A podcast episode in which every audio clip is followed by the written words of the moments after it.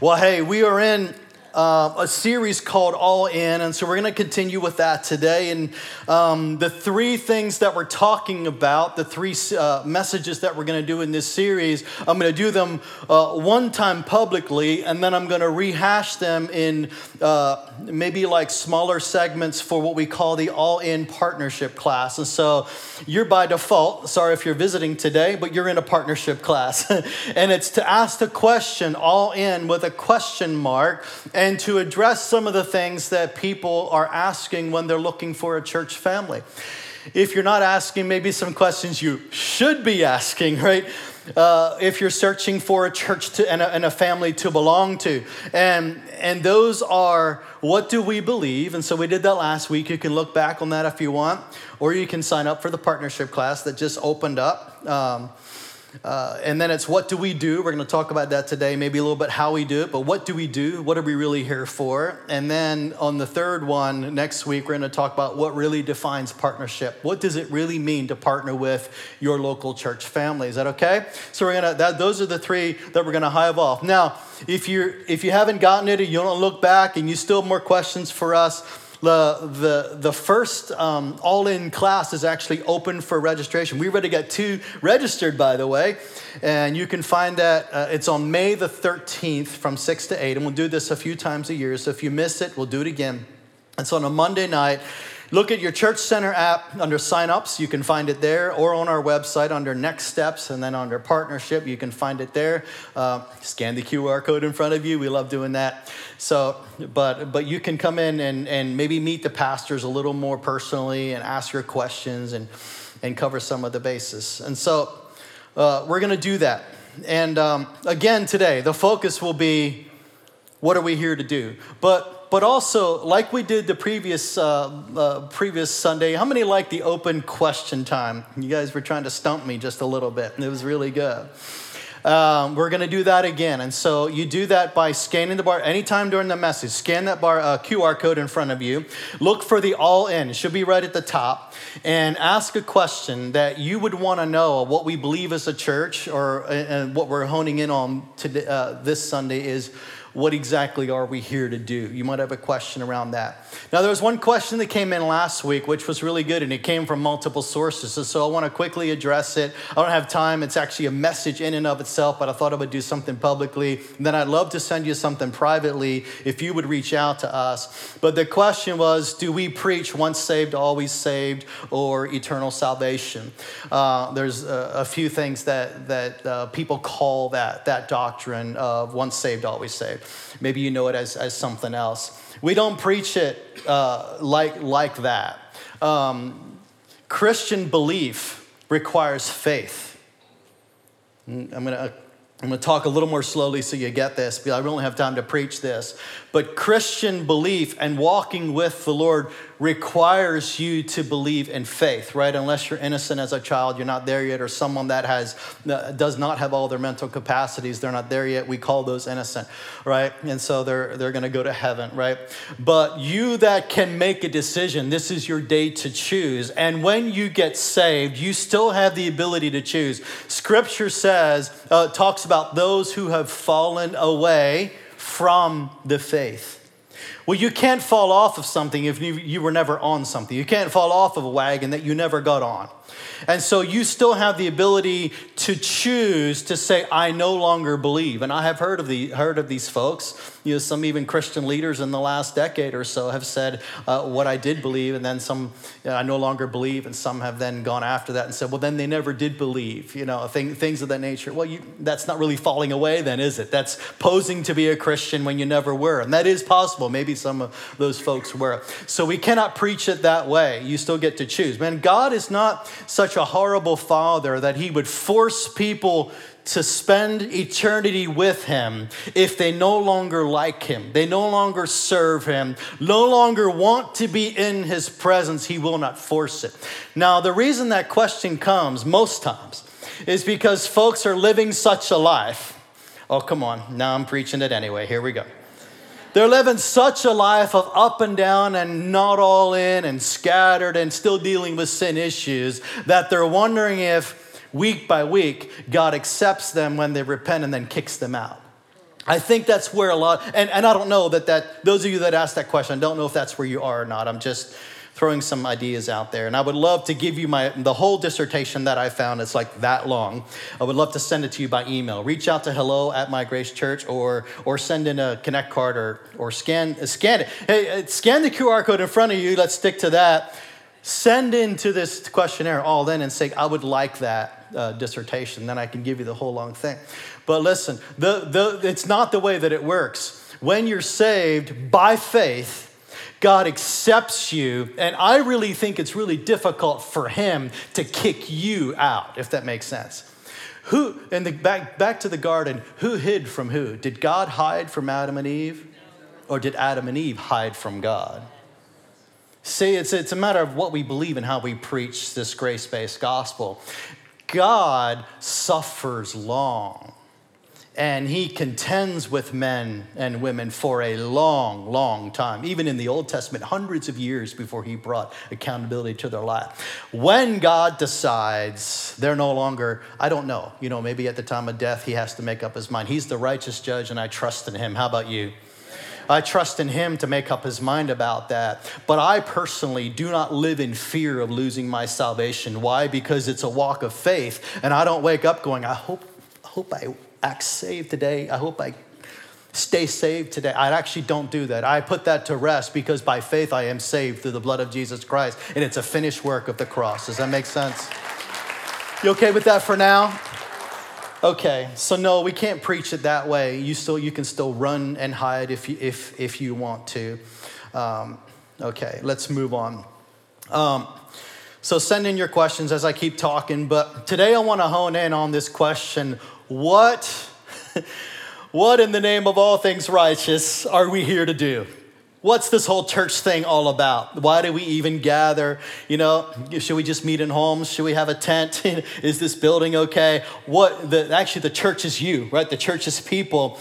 What are we actually here to do? Man, Alicia and I were, were pastors for about seven years at a place called Lifeway Church before we came over to Grace Church. And it dawned on us very quick in the ministry that the idea of what we're here to do varies about as much as people themselves. And um, I'm going to tell you the worst one, and then I'm going to uh, be more broad. And, and I say, uh, I'm going to tell you the best one. And I say this very sarcastically. This is the sarcastic part of me coming out. But I got a call from an elderly gentleman the one day and we were, we were both care pastors. I was the associate pastor. Alicia was a women's care pastor, well, a family care pastor. And we would, we would work on a lot of these issues together with people's families and their lives. And so I got a call, and, uh, and I called him right back. Come on, I was really good. I would call him back the same day. He left me a message saying, I need help, you know, something like that. So I call him back and say, hey, what, what can we do for you? He's like, well, I just got home from the hospital. Somebody dropped me off after this extensive surgery. I'm home alone.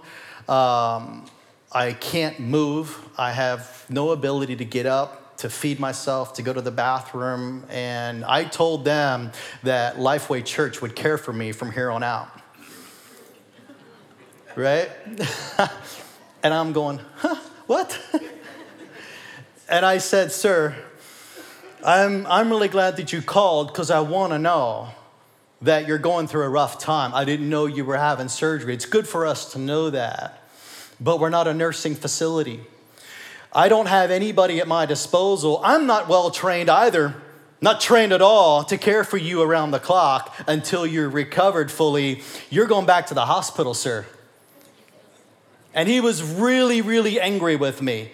Matter of fact, it wasn't long after that he left the church. You know, he left the local church. Why? Because we couldn't be a 24 7 nursing facility for him. I said, if you can't care for yourself, I don't know who your friends are that would drop you off at home and just let you on the sofa, unable to care for you. That's crazy. So they actually picked him up in the ambulance and took him to, come on, rehab. I can visit you at rehab. Now I'm getting to my main point of the message, and it's going to be my main point the whole way through, although we'll talk about a few things. The main reason a church exists is for you to encounter God. Is for you and I to come into a place where we get supernatural help, and then, secondary, thirdly, Fourthly, if that's a thing. Fifthly, we can, we can do all the other things that people bring to the table, except it's not our primary thing that we're here to do. Does that make sense? And are we okay with that? Because we can get into hundreds of different ideas as to what a church is called to do. Some churches are missions focused and they really put every single ounce of energy into missions. Is it wrong? No. But encountering God should be first. I will contend for that to the day I die. Because you can do a lot of things without a God encounter. Come on, somebody. You can feed this, you can feed the hungry.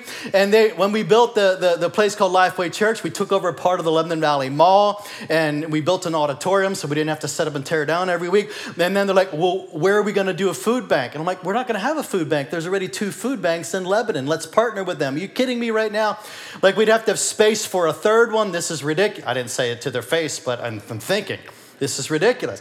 And then I got a call saying, we need to house the homeless in, in here as well because that's what churches do. I said, no, we, we actually have a place in Lebanon. There's three places in Lebanon to house homeless people. Can we work with them to house the homeless people, right? You, so, so it's like everybody had their idea that a church should be all things to all people. And here's, here's what a church should be. Now, I, I'm on a soapbox. You still okay? I'm not even on my notes anymore. I'll try to get back there someday. I want a place and a platform besides Facebook. Thank you, God, for Facebook, but not a lot of people like Facebook anymore, and I'm one of them uh, and I would like to find a platform where we all do care for each other's needs. I think that's awesome for a church to do that. But here's, here's, the, here's what it's like it's like a potluck. In other words, the gift that you bring is a gift that can be available when you go to a potluck and they don't have the, they don't aren't serving the lobster that you so desperately want. What are you to do? You're not to eat lobster. I'm sorry. But see, when people have a gift and they bring it to the potluck and they say, mashed potatoes, you can have mashed potatoes, right? When people come to the potluck, and there was a there was a gal back at Lifeway, she said, I have now she wasn't using her degree, but she she was she had a degree in math and she loved tutoring kids. She said, there's, there's no more satisfaction I get. She was a busy mom. She, she wasn't working in the workplace, but she was a busy mom. And she said, I love helping kids. If you run across anyone that is struggling in school, especially in the area of math, just hook me up. I would love to do that. Now, Lifeway didn't put it into their policies that we're a math, you know, we, we're a tutoring church. Does that make sense? whatever comes into the potluck, we can offer to the people. And we did that. Lo and behold, a couple months later, there's a young man who was failing in school. And I said, Look, this, this gal can actually help you. Can we set them up with this tutor part time? And she did, and she mentored him and tutored him through until he was successful.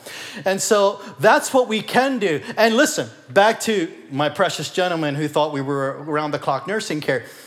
If someone would have come to Lifeway Church and said, I don't have anything else better to do with my life right now, or I'm a retired nurse, or I have time, rather, I would love to do this, that's a different story, isn't it? But I didn't have that. And, and, and quickly, my, what's my point? What is your point, Pastor Vern? Get to the point. My point is that in all of our things that we believe church should and shouldn't do, we can lose track of the main thing. And the main thing must always be number one, we're here to encounter God. amen and amen. So, our vision is we exist to share the transforming message of God's grace so that every generation and ethnicity and culture, somebody say everyone, Everyone can expect a miracle, and that means God encounter. So, our main job is always to connect you with God and to introduce you to this person called Jesus Christ. Man, I believe, and I actually went through a season. I'm going to get on another soapbox, I can tell. I went through a season where everybody that I met with and almost everybody that I was counseling, and I just do pastoral counseling. I'm not a licensed counselor by the state of Pennsylvania. I'm a pastoral counselor. Is that okay? I, I went through a season where I would pause almost every meeting and say, What has God said to you so far? You know what I ran into time and time and time again? I don't want to throw anybody under the bus, and if this is you, that's okay. This is where we are. Most of the time, they said, I don't know. And isn't that the main problem then? We can't hear God. as a church, as God's kids, running around going, What are you saying to me, Lord? I don't know. Isn't that first and foremost where we should start? What if your marriage would get healed because you hear a word from God? What if your body would get healed? What if the mess at your workplace? What if the finances? What if the place you start is a God word, is a God encounter to where you go, I know what to do from here. At least I know what God is saying in my life. Man, what if that would save you hundreds of hours with a licensed counselor? And we're all for that, by the way. I'm not dissing licensed counselors, Christian counselors. We have a list of them if you need them licensed Christian practitioners. But what if the main thing should still be the main thing and we teach and equip every saint, somebody say every saint, that God can speak to them and that they're equipped to hear from God and have a God encounter, a face to face moment where they can feel healed in that moment. And that takes them through the next season and not just my counseling. Then I've known people, come on, now I'm getting a little weird, I, I have known people that actually know the Bible book to cover to cover. And they don't, they've never really had a supernatural God encounter with the author of the Bible. Think about that for a moment. It's just knowledge at that point. Okay, let's move on. Colossians 1:17. And he is before all things. talking about Jesus Christ. In him all things hold together, and he is the head of the body, the church. He is the beginning, the firstborn from the dead, that in everything he might have preeminence. He might be preeminent. Somebody say preeminent. I love that word. Preeminent means surpassing all things, very distinguished in some way, meaning first and foremost. Is that okay? For in him all the fullness of God was pleased to dwell, and through him to reconcile to himself all things whether on earth or in heaven, making peace by the blood of the cross. And so we believe that worship is a lifestyle, not just an act for Sunday mornings, and that his presence is the difference in all things. God's presence is the difference in all things. It's our mission then to provide a space for everyone to encounter God and to allow him to move and change us. It doesn't mean we won't minister, doesn't mean we won't equip and preach, right? It's all scriptural, it's all biblical. We're going to have leaders and equippers and trainers in the body of Christ, but it all should be to where you have your own God experience. It'd be a shame if you attended church for years but never encountered the head of the church himself supernaturally. More than a relationship with the church or the pastors, you need an intimate, personal relationship with the Creator himself. You don't just need word and doctrine preached, you need an encounter with the author of the doctrine and the word. Amen? Jesus Christ. That's why it's called the living word, by the way. As old as this book is, the author is still alive. so in Exodus 3, Moses was tending his father's flock, right? Some of you heard this story, and he was out in the, in the country somewhere. He saw a burning bush that was not, it was burning but not consumed. He turned aside and he approached it and he heard God speaking to him. If y'all read, if y'all listened to the old, uh, I think it was the, what's it called, Covenant movie? The Ten Commandments movie? It was like Moses, right? Very creepy. I'd be running for my life. I wouldn't go toward it. I'd go away from it, that's for sure. It was really that creepy. But um, no, it probably wasn't. But Moses ran toward it. And from that encounter, um, he said, I'm going to go back and lead the Israelites out of captivity because he heard the word of God so clearly. Somebody say, God encounter. What a radical change. And Elijah, in the same, in the same type of God encounter, but just a little bit different. You're reading 1 Kings 19, uh, where he was with God on Mount Horeb, as it's called, and he was fleeing from Jezebel, who was threatening his life. Um, and he didn't know what to do. He was having a moment. He was having a down and out moment with God. And, and he experienced this great wind, the word says. And then it was an earthquake after that. And then even after that, there was this fire that he saw. But none of those were God's voice to him. And then after that, it said a still small voice came to him. And God started to speak to him. Somebody say, still small voice. And sometimes it's a whisper, God encounter. And sometimes that's all we need. And what if you're like Mary, uh, the mother of Jesus, receiving a, an angelic visitation where the Holy Spirit worked through an angel to tell her that she would carry the, the she become pregnant and carry the Messiah. What a different type of God encounter that is. And in Psalm 16 11, King David says, You make known to me the path of life, and in your presence, listen, in your presence, there is fullness of joy. At your right hand are pleasures forevermore. Somebody say, God encounter. And that undid him and it changed his life forever, caused him to build a tabernacle of David where he would have God encounter after God encounter after God. How about, how about this? You're now the tabernacle of David. Right. Oh, come on, somebody. That's another message altogether. But that's what you are. You're a walking tabernacle. He is now tabernacled among us, saying, My dwelling is now among men.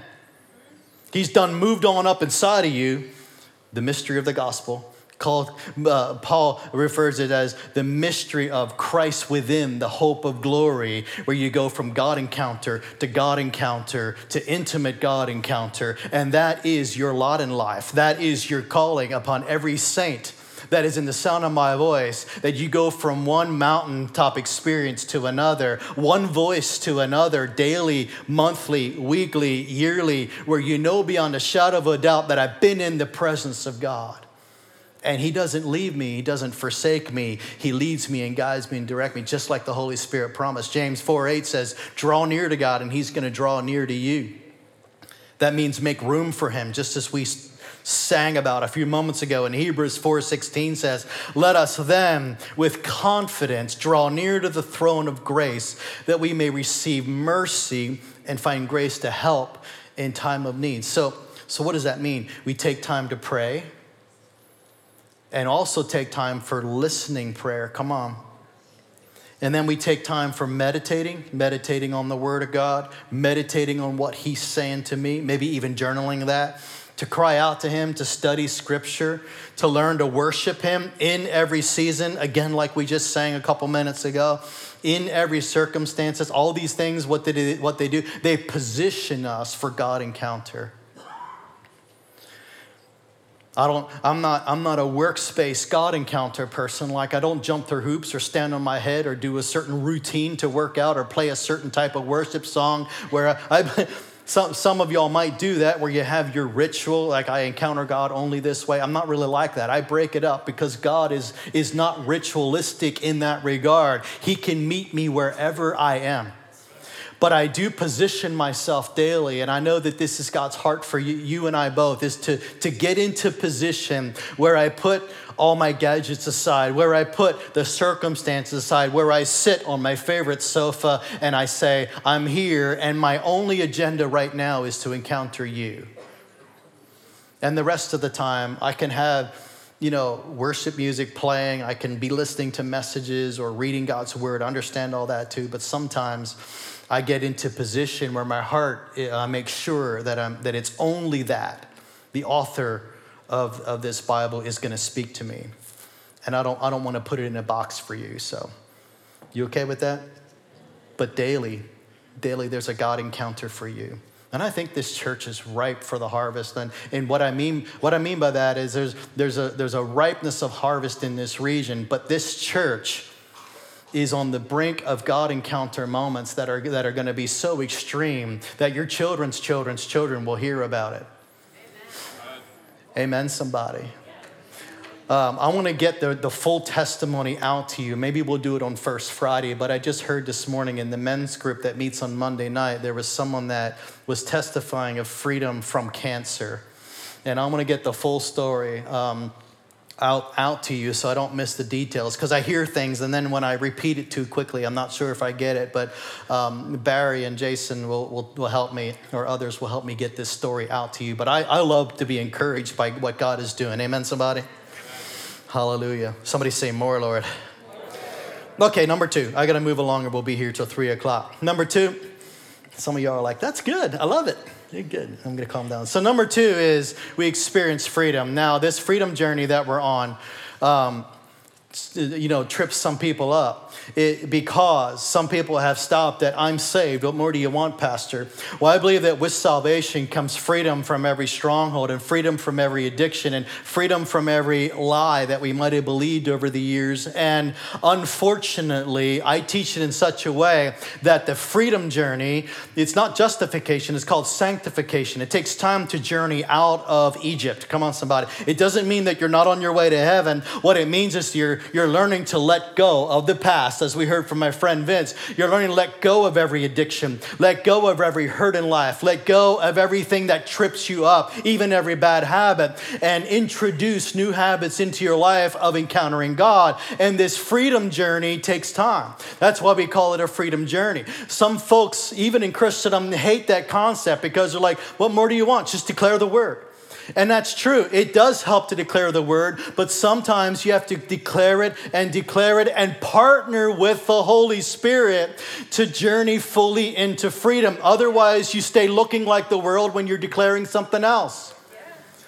And that should not be the case. Christians are actually supposed to not only encounter God, but then live a different life. And I'm going to put a plug in for the next series already. It's going to be called Culture Wars because we are in an all out culture, culture war against the kingdom of God where some Christians are okay looking like the world while declaring themselves to be different. It actually doesn't work, does it? Let it be known to you, therefore, brothers, in Acts 13, that through this man forgiveness of sins is proclaimed to you, and by him everyone who believes is freed from everything from which you could not be freed by the law of Moses. And in 2 Corinthians 3:17, now the Lord is the Spirit, and where the Spirit of the Lord is, there is freedom. Amen, somebody. So, freedom focus is necessary in a church like this. Otherwise, Christians stay baby Christians. It doesn't mean you're not Christian, but you stay shallow and you stay contending with the same things that you've been contending with for the last decade since you got saved and never walking free from them. Does it mean we're perfect? No. Christ Jesus is the only perfect one, but he has come to set the captives free, starting with us in the mighty name of Jesus. Okay, okay. I'm going to skip over another verse because it's, it's just reiterating the same thing. I think you got it, and I'm going to move on. Number three, we connect with others. Now, um, this is what we're here to do. Number first, n- number one, we're here that everyone would have a God encounter. Without that, what does it matter with all the other things, right? And then out of that, you experience the freedom that belongs to you as a son and daughter of the Most High God and walk in it. And then number three, we're made to connect with others. And scripture is rampant, scripture is full verse upon verse and scripture upon scripture that have the words one another. The one anothering of scriptures. People have actually written whole books about the one another's in scripture because love one another, forgive one another, contend for one another, carry one another's burdens, and on and on and on and on. It says love one another, love one another about 17 times in the one translation alone. And and I my question, and John 13, it says, A new commandment I give to you that you love one another, right? My question for you is how do you do this when you're always alone?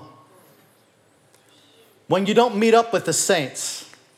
It says, you know, there's a place where it says, don't forsake the gathering of the saints. Does it mean that you have to get into the church building? Not necessarily. Saints gather around the world in multiple, multiple, multiple different ways. How many know this word applies to every, every place and every, every place on the planet?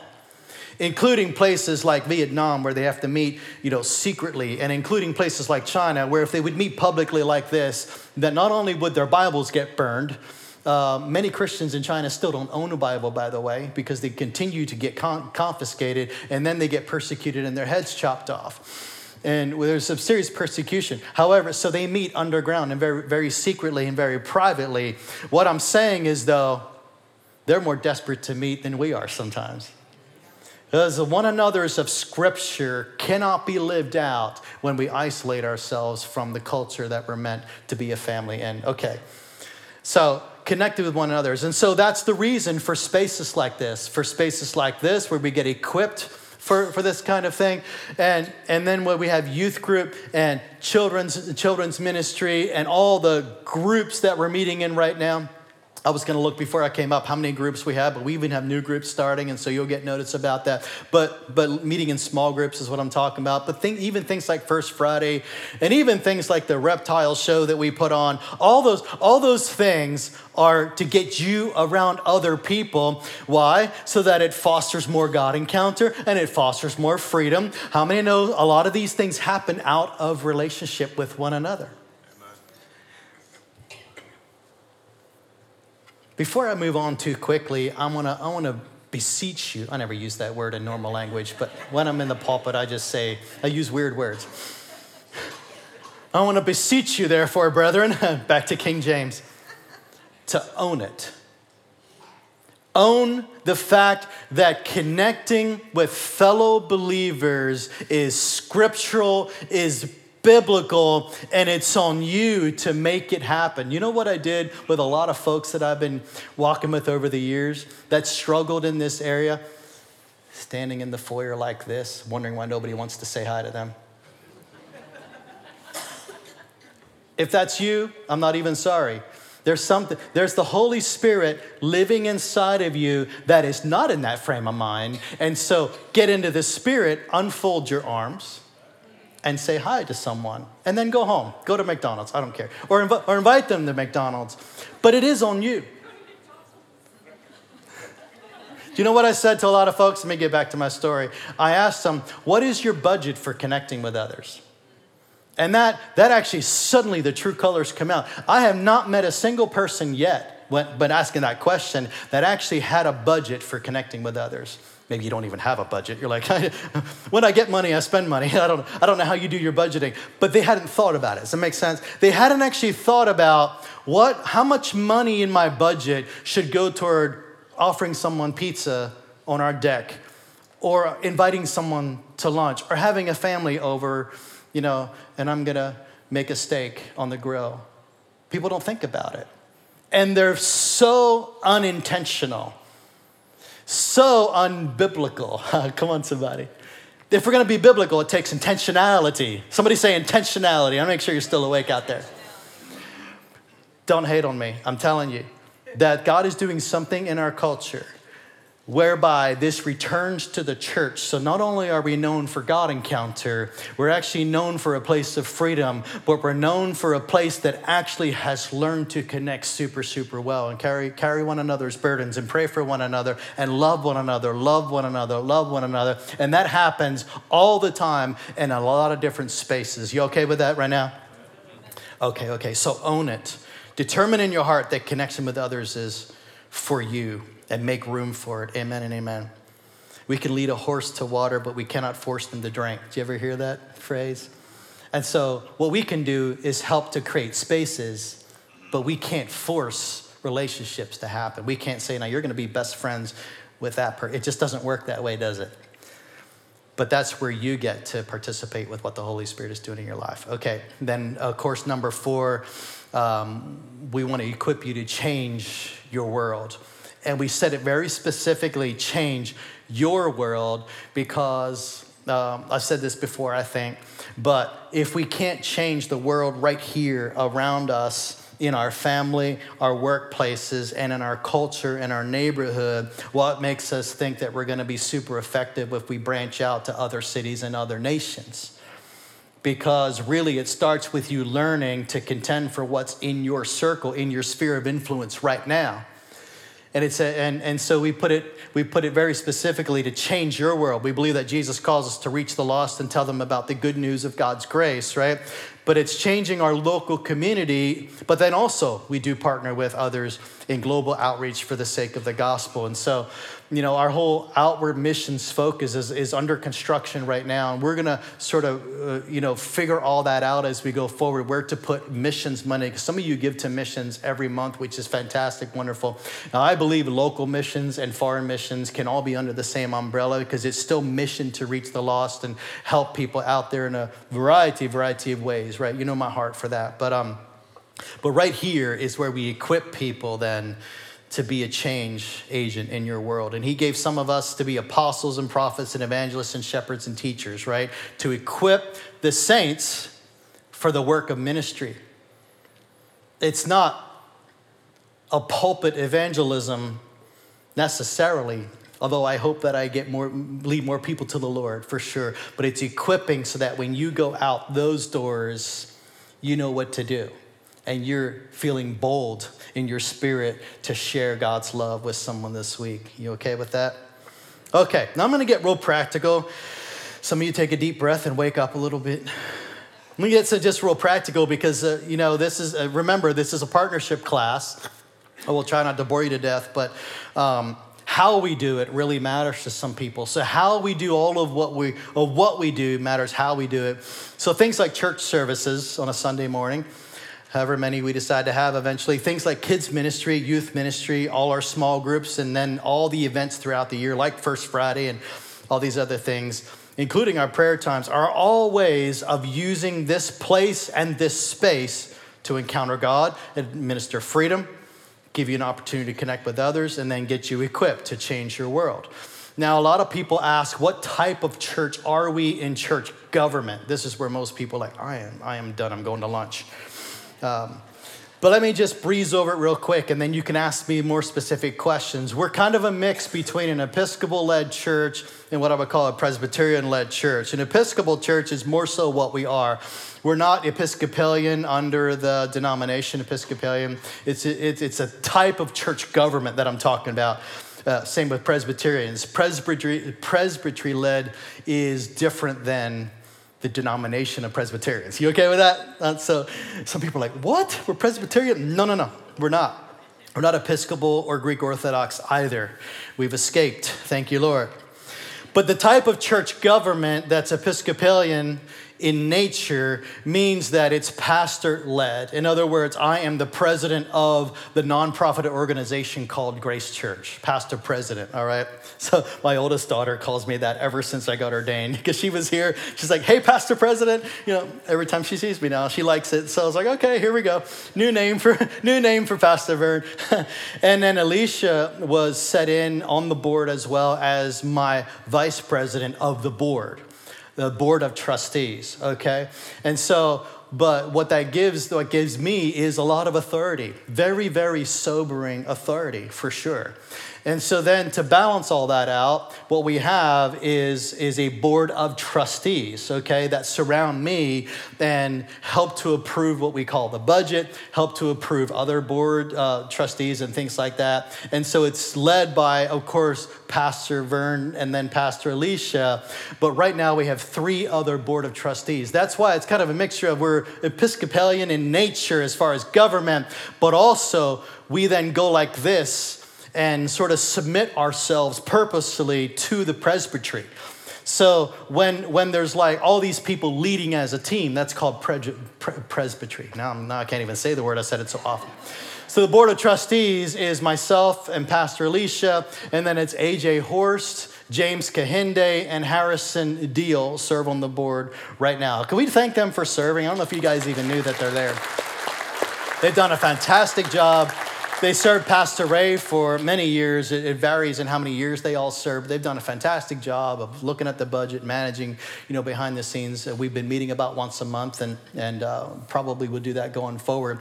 Harrison does want to retire. I think he's 88, if I'm not mistaken, um, and so we're going to look for someone else to to replace him at some point, and we're working on that right now, inviting and interviewing. And so, apart from that, the bylaws also give room for what's called an elder board. Now, that's different. Board of trustees, of course, you want them to be spirit filled men or women of God. Amen, somebody? But their main focus is church government and budget and expansion and things like, you know, acquiring land and all that kind of stuff. So a lot of the conversation for board of trustees is a little more practical in nature. We always pray, we always still try to hear God. You should be hearing God for your own personal budget too, by the way. It's not just practical. It's everything spiritual when you're a spirit being. Come on, somebody. You are spirit living in a body. Okay. I keep going into other messages.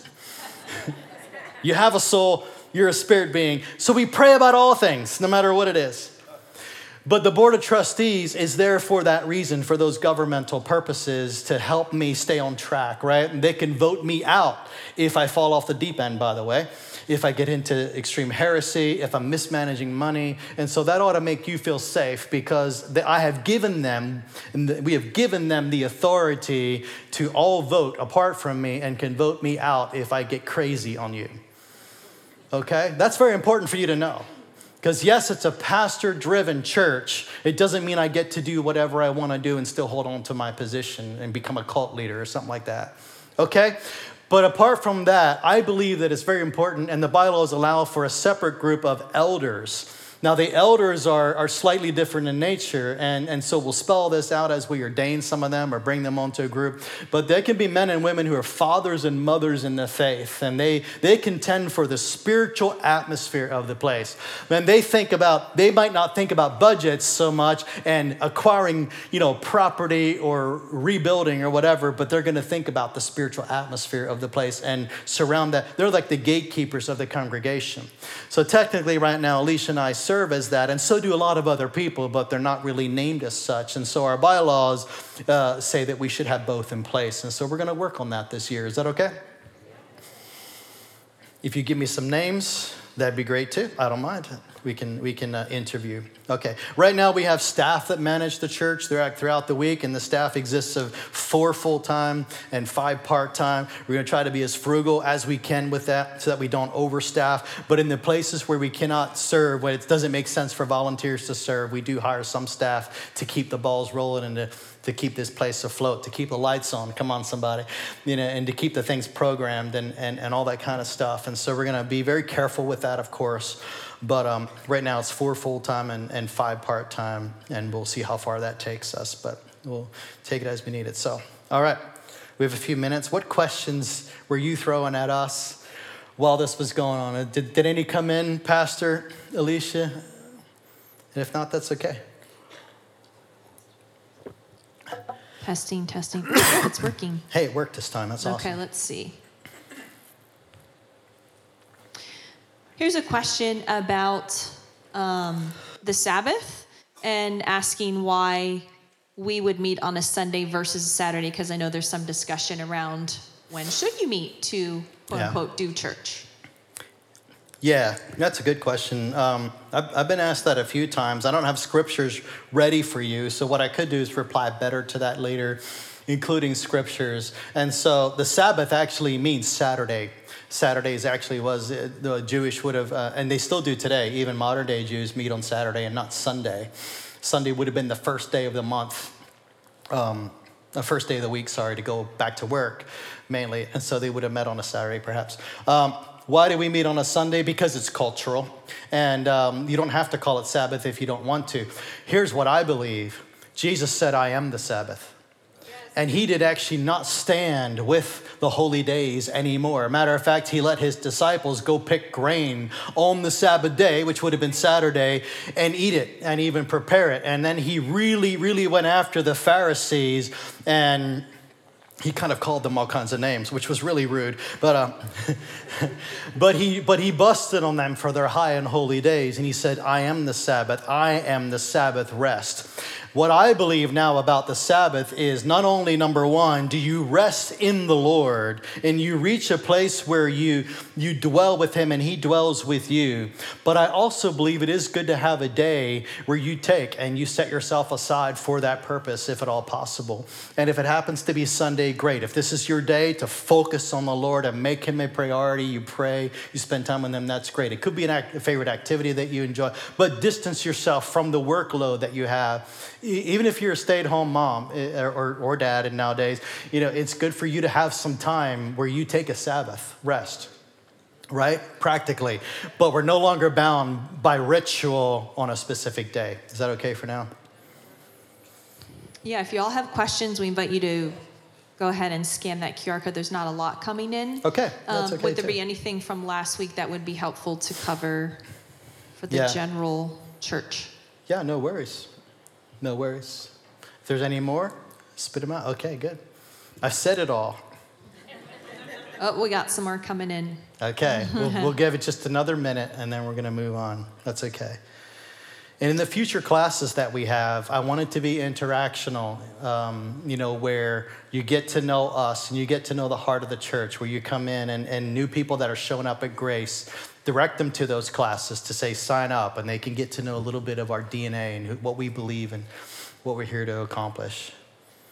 You ought to know this I think we would to have covered this a little bit last week, but this person is asking about um, the church teaching people to prophesy, heal the sick, cast out demons. And I think maybe the question would be is that something that we would believe here at Grace Church? We do believe that. We're, when I say we're a continuationist church, I believe that all the gifts of the Spirit have continued and are continuing today.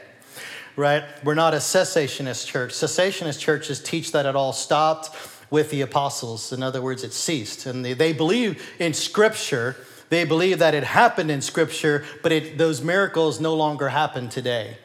And I think that's one of the biggest heresies. So we believe it and we teach it. I believe that in the prayer times here, come on, the Monday night men's group. Um, Miracles can happen any, anywhere. Demons can be cast out, the sick be healed. I personally have never seen the dead raised. I've read stories. I'm still hungering for that. But I believe that in our day we can see all the miracles that exist in Scripture in the book of Acts um, and, and beyond. Now, here, here's, here's the thing we, we believe it all. It doesn't mean that every Sunday everything has to happen okay, because we might be here all day, you know. But in your groups and as you interact in being the church, those things should be alive in some way.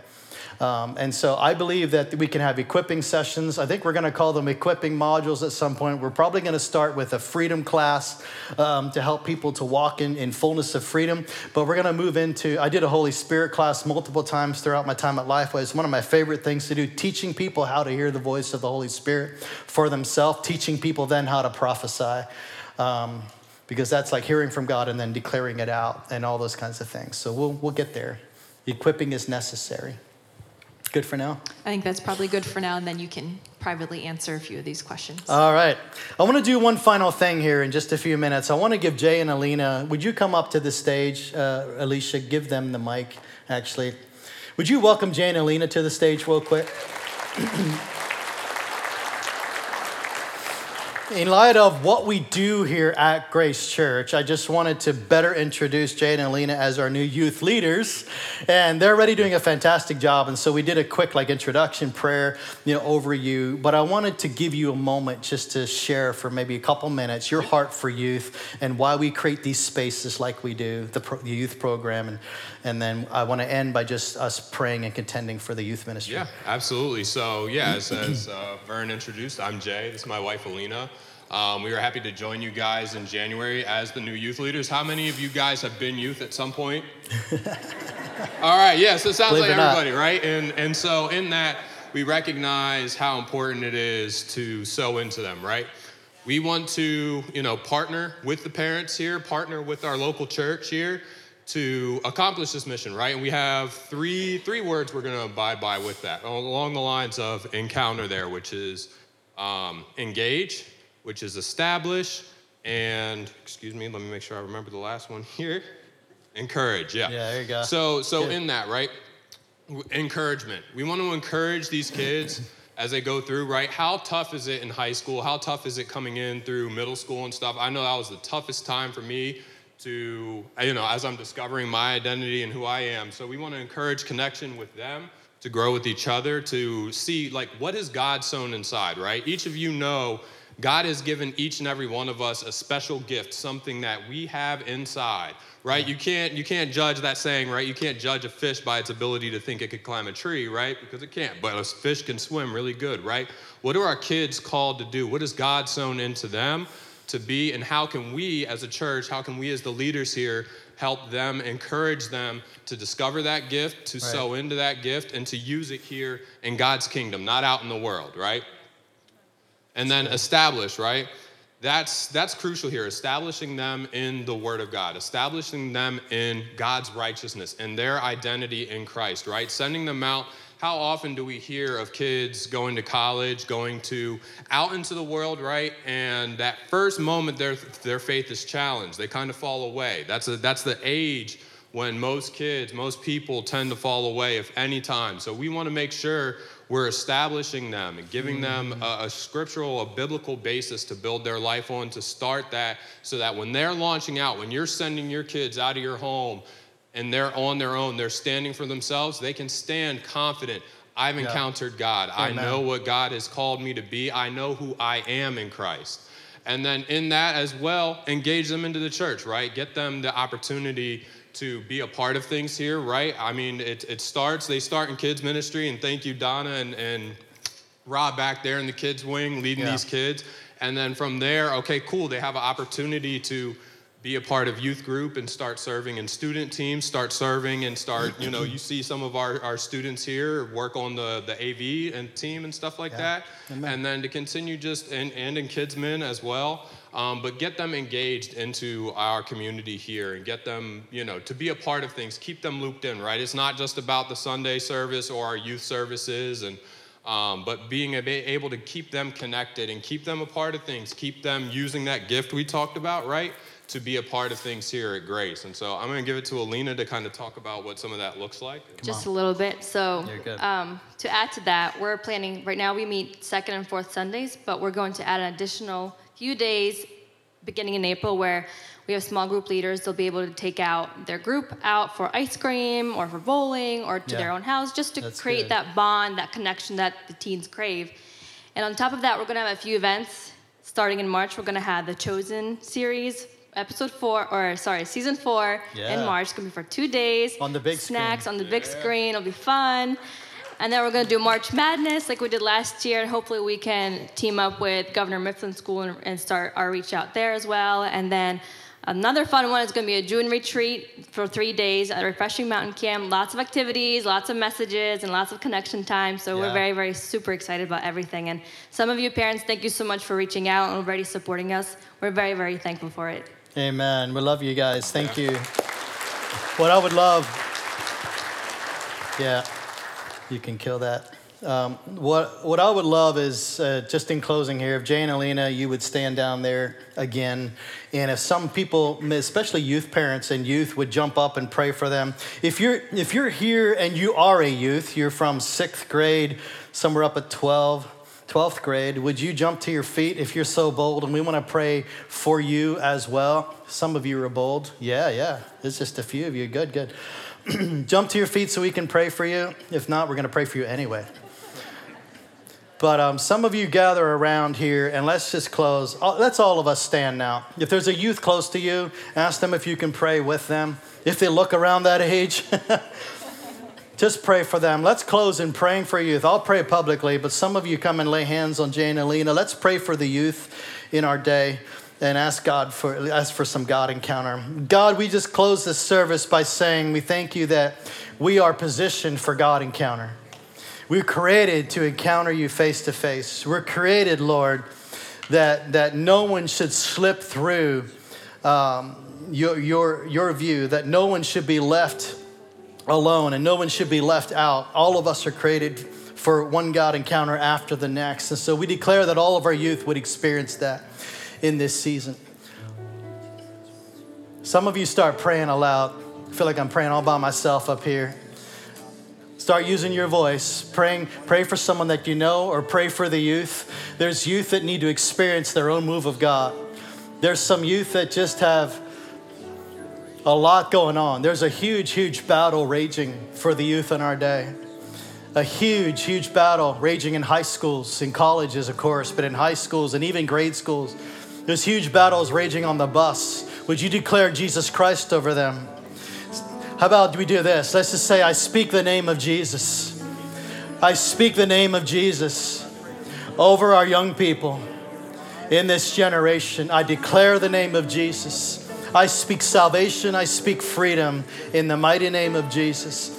And I declare that in this youth ministry at Grace Church, there would be salvations and freedoms and equipping every week, every other week as they meet, and on all the events that we're planning out. Lord, that they would be fully equipped for what they're facing in this culture and in this generation. In Jesus' name. In Jesus' name. Amen. Amen. Amen, somebody. You guys can keep praying over Jay and Alina. Listen, if you're here this morning and you don't know the Lord, I would love for you, for the sake of time, I would love for you to come up front and just pray with the prayer warriors. That those of you that are on the ministry team, would you make your way here to the front? If you need to, you need salvation, you need your own God encounter. Would you come up here and just spend some time praying with the prayer warriors before you go? If you need prayer for anything at all, it doesn't have to be anything I preached, anything at all. You feel convicted in some way, you're battling something in some way. Would you come up front before you leave, before you head out too quickly? Well, hey, I bless you with the word of the Lord as you go. I bless you with all of God's favor and His love in Jesus' name. All God's people said, Amen and amen. Love you like crazy. Thanks so much.